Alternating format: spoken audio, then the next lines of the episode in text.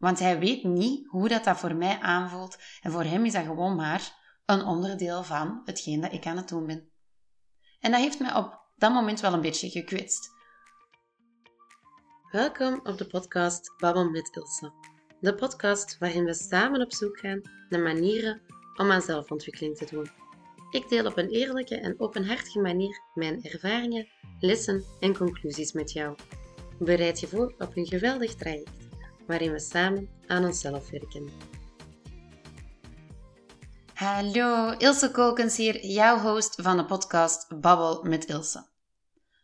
Als je aflevering 5 hebt geluisterd, komt hier een beetje van terug, maar ik wil er toch wat dieper op ingaan, want in deze podcast geef ik de drie allerbelangrijkste lessen die ik heb geleerd om mezelf te beschermen tegen teleurstelling. En dat is toch wel echt enorm belangrijk. En misschien heb je op het einde van de aflevering iets van: waar heeft hij het over?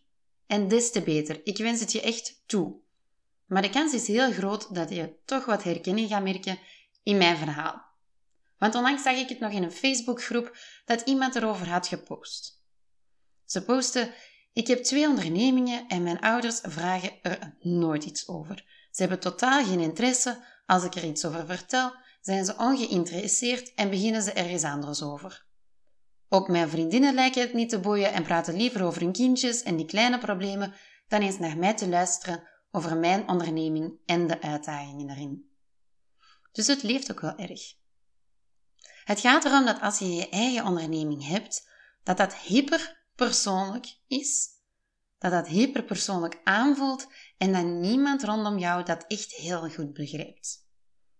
Laat me wat kadering geven en beginnen bij het begin. Ik heb gewerkt als bediende in een grote onderneming, in een uh, verzekeringsmaatschappij. Ik heb daar projecten getrokken waar dat ik aan uh, de leiding zat van een project. Ik heb daar heel wat verantwoordelijkheden opgenomen. Maar als je dat bekijkt in die grote structuur, was het echt enorm miniem. Je hebt veel collega's. Je hebt uh, een baas die jou richting en sturing geeft. Je hebt ook gewoon de richtlijnen van het bedrijf die je hebt. Je krijgt van iedereen rondom jou feedback. Je kan sparren met de mensen. Er is dus een serieus netwerk dat meewerkt aan de outcome van een bepaald project. Mits dan een klein persoonlijk aandeel van jou. Het voelt dus misschien wel een beetje persoonlijk, omdat je er echt wel mee aan hebt gewerkt en heel veel je best voor hebt gedaan om het tot een goed einde te brengen, maar het is helemaal niet persoonlijk. toen ik werkte als bediende en overdag hard aan het werken was aan dat project, dan leefde dat project wel in mij en was ik daarmee bezig toen ik op het werk was, maar van zodra ik in de auto stapte om naar huis te rijden, ja, dan was dat eigenlijk een beetje vergeten. En dan zat ik met mijn hoofd gewoon al in privésfeer en morgen zal ik wel terug aan dat project denken.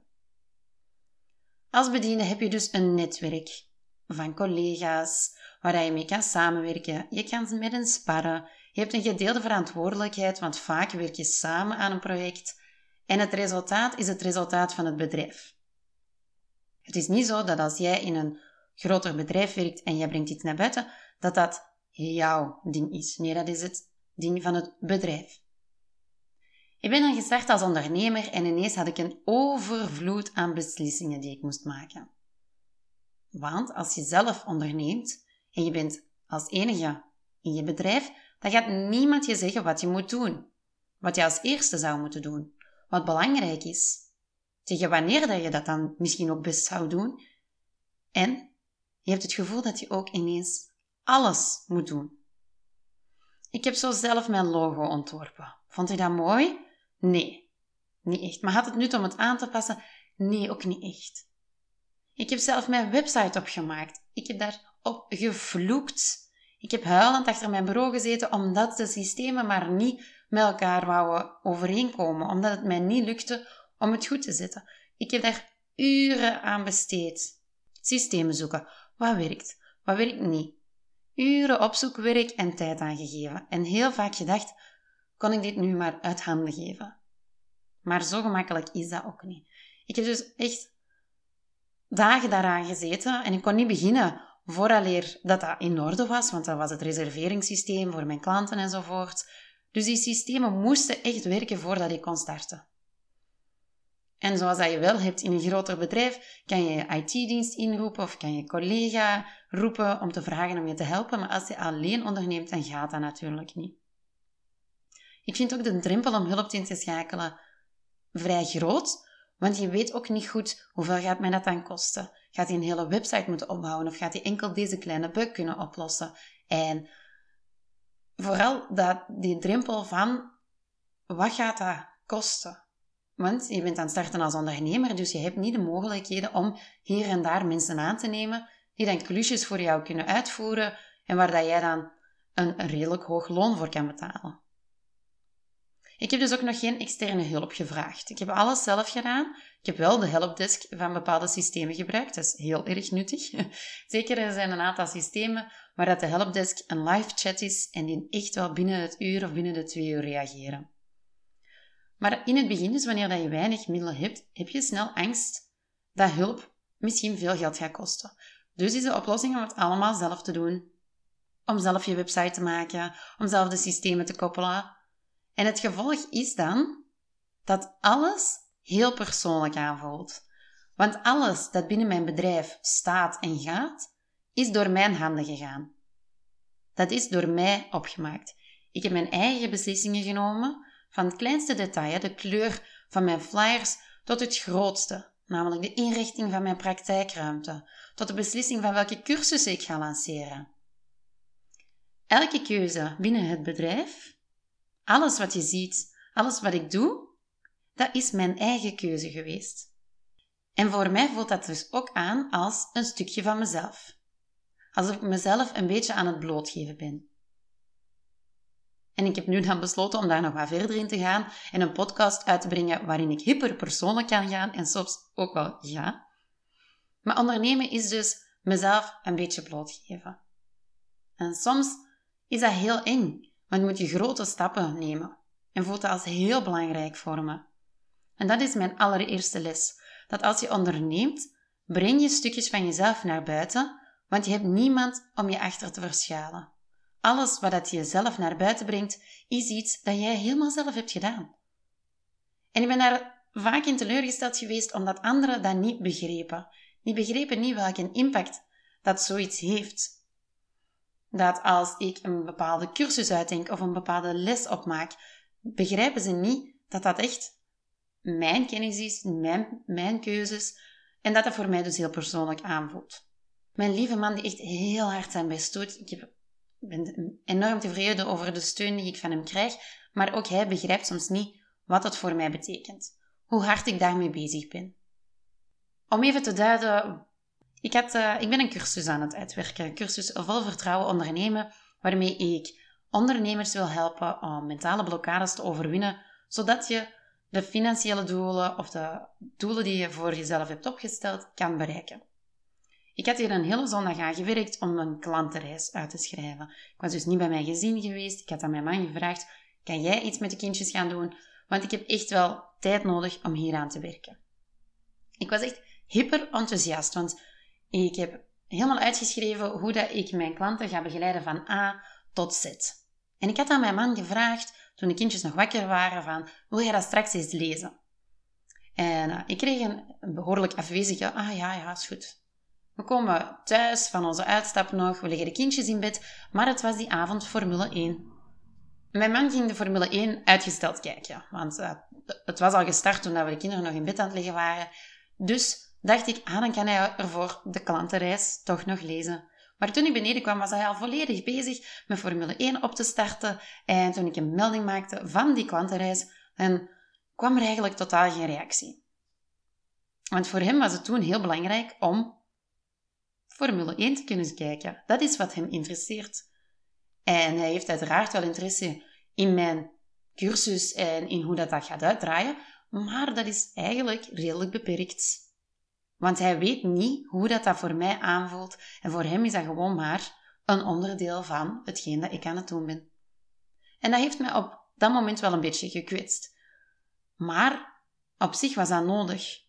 Want ik ben daar nu helemaal overheen en ik heb het nog maar eens beseft dat ik de interesse die ik in mijn eigen bedrijf heb, niet kan verwachten dat andere mensen dat ook gaan opleggen. Dat die ook die mate van interesse gaan tonen in mijn bedrijf. Mijn bedrijf is mijn grote interesse. Ik heb de volgende dag met hem een gesprek erover gehad. Van ja, ik was wel een beetje teleurgesteld dat je eigenlijk niet naar mijn klantenreis wou kijken, maar dat je ineens Formule 1 bent. Beginnen kijken, dat gaf mij het gevoel alsof je er eigenlijk totaal geen interesse in hebt. En hij zei dan, ja, ik weet gewoon niet goed wat je van me verwacht. En daar had hij ook een punt, want het is heel belangrijk om te beseffen dat ze er effectief geen idee van hebben. Ik zit helemaal in dat proces. Ik ben die cursus aan het uitwerken. Ik weet hoe dat ik wil dat die vorm gaat krijgen. Ik uh, weet welke boodschappen belangrijk zijn voor ondernemers. Mijn man is niet zelfstandig aan het ondernemen, dus hij heeft er geen idee van. Hij kan ook geen advies geven en hij kan ook niet meesparren. Zoals je dat wel zou kunnen doen met collega's of je leidinggevende als je in een bediende functie zit. En dat maakt dat het ondernemen soms wel heel alleen aanvoelt. want ik heb geen klankbord. Ik kan wel over mijn product of dienst met hem praten en hij kan dan wel iets of wat terugzeggen, maar dat is niet echt van die waarde dat ik met hem kan sparren. En dat beseft hij ook. Maar het was nog eens belangrijk voor mij om dat voor mij ook als een besef te laten doorkomen. Dat ik de enige ben die zo'n grote interesse heeft in mijn bedrijf en dat de mensen rondom mij ook gewoon geen kennis ervan hebben en dat ik dus ook niet van hen kan verwachten dat zij mee gaan sparren over iets waar dat ze geen kennis van hebben. En dat besef is enorm belangrijk om mezelf te beschermen tegen teleurstellingen. Ik heb het ook al beseft bij vrienden. Ik heb een heel goede vriendin en die heeft best al wel wat volgers op Instagram, maar die rept me geen woord meer over mijn podcast nadat ik had gevraagd of ze me een shout-out wou geven op Instagram. Ik had dat tactvoller kunnen aanpakken. Ik zat volop in de lancering van mijn podcast. Ik was enorm enthousiast en ik wou natuurlijk dat er veel luisteraars waren en dat het bereik van de podcast groeit. En zij had gestuurd voordat de podcast online was gekomen van hoe gaat het ermee? Ik ben enorm benieuwd. Spannend zeg. En daarop had ik geantwoord van ja, ja, uh, ja, en als je luistert en je vindt het goed, dan mag je altijd een shout-out geven. Waarop zij stress kreeg omdat ze ervaarde dat er een druk op haar schouders kwam. Dat zij dacht van, nu wordt er van mij van alles verwacht. En dat snap ik, want het is niet fijn als mensen iets van je verwachten en ik heb me er ook voor geëxcuseerd. Maar langs de andere kant was ik wel een beetje gekwetst, want dit is een heel goede vriendin en die gaat niet over tot mij eigenlijk steunen en een shout-out geven op haar Instagram. Waarin dat je dus terug hebt beseft, ik doe dit alleen. Ik mag niet op anderen rekenen om me te steunen of om me te helpen. Want zelfs beste vriendinnen hebben niet snel de neiging om jou in de spotlight te zetten om je te ondersteunen. En ik kan hen dat eigenlijk niet kwalijk nemen, want die doen ook gewoon maar hetgeen waar zij mee bezig zijn. En wie weet, heb ik hen dat gevoel ook al eens gegeven dat ik hen niet steun of dat ik hen niet in de spotlight wil zetten, omdat ik ook gewoon maar bezig ben met mijn eigen bedrijf. En dat is nu wel echt de allereerste les die ik meegeef aan startende ondernemers, dat ze zich moeten voorbereiden op dat ze het helemaal alleen gaan doen. Want de kans is heel groot dat het lijkt alsof niemand rondom jou geïnteresseerd is. Dat ze niet veel aandacht besteden aan je verhalen over je onderneming, over je ideeën en eigenlijk is dat oké. Want de mensen die je graag ziet, zijn niet de mensen die veel kunnen bijdragen. Want ze hebben geen kennis, ze weten niet waarover het gaat. Ze hebben misschien zelfs totaal geen ervaring als ondernemer. Dus ze kennen je als de persoon die je was en wil je ook graag zo blijven herkennen. Dus dat was mijn volgende grote les. Verwacht niets van anderen en ze kunnen je alleen maar verbazen. De derde les is, doordat jij telkens iets persoonlijk geeft van jezelf, hè, zoals ik zei, alles voelt heel persoonlijk aan, zeker als je ook nog effectief persoonlijke dingen deelt, zoals dat ik hier doe in deze podcast. Maar doordat je telkens iets persoonlijk geeft, gaat je bedrijf ook heel persoonlijk worden. De energie die jij voelt, is de energie die je in je bedrijf gaat steken. Bewaak je energie dus goed zodat je op de manier waarop je wil ondernemen ook effectief kan ondernemen. Ik heb dit al heel veel gemerkt. Als ik over mijn limiet heen ga, als ik zo echt te veel taken opneem, als ik mij te veel push om verder en harder te werken, dan gaan mijn coachingkwaliteiten naar beneden. Dan heb ik mijn programma's niet op orde, dan loopt het een beetje in de soep, dan komen er ook geen nieuwe klanten naar me toe, dan draait het niet zoals ik het zou willen. Terwijl als ik in een creatieve, energieke bui zit, dan heb ik ineens marketingideeën en strategieën en dan lukt het mij om veel nieuwe klanten aan te trekken. Als ik in een sombere bui zit, dan geef ik niet de energie aan mijn bedrijf die ik zou willen en dan merk ik ook dat mijn bedrijf snel stagneert, dat ik geen nieuwe klanten aantrek. Dus jij bent misschien niet je bedrijf, maar je representeert wel je bedrijf. Dus het is belangrijk om te beseffen dat hoe jij je voelt, dat dat zich ook rechtstreeks uit in je bedrijf. Daarom is het dus ook belangrijk om je eigen energie wel te bewaken. En dat kan je doen zoals ik je heb meegegeven in de aflevering Vermoord je gouden gans niet. Zodat je oplet dat jij als persoon zich goed blijft voelen om in je bedrijf te kunnen doorgaan.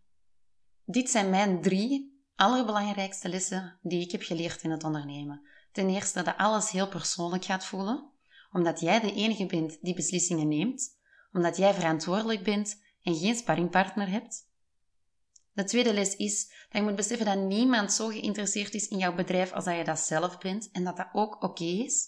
En dat je niet mag rekenen op anderen, dat je best niets van anderen verwacht, zodat ze je alleen nog maar kunnen verbazen. En de derde is dat jouw energie, hoe dat jij je persoonlijk voelt, dat dat zich reflecteert in je bedrijf. Ik hoop dat je hier wat aan hebt gehad. Misschien heb ik hier een gevoelige snaar mee geraakt en denk je nu, zo voel ik mij ook. Of dit is echt hoe ik mij gekwetst voel door mijn omgeving. Weet dat ik dat ook heb ervaren. Ik heb mij vaak teleurgesteld gevoeld, zowel in mensen die verder van mij afstaan als mensen die mij heel nauw aan het hart liggen. En dat is heel moeilijk om te verwerken. Dat blijft ook een beetje nazinderen soms. Maar het is wel belangrijk om te beseffen dat dat iets is waar dat je mee gaat moeten leren omgaan. Want dat is iets dat gaat blijven opkomen. Want als jij verder gaat groeien of nieuwe projecten of ideeën hebt, dan ook op die momenten gaat het niet gebeuren dat iedereen ineens heel veel interesse in jouw bedrijf toont. En gaat alles ook nog effectief heel persoonlijk aanvoelen. Ik wens jou een heel fijne dag toe. Besef dat jij degene bent die achter je bedrijf staat, die in je bedrijf staat en die je bedrijf doet groeien. En dat het oké is dat anderen daar niet evenveel interesse in tonen, maar dat dat niet wil zeggen dat ze jou daarom minder graag zien. Geniet van je dag. Doei!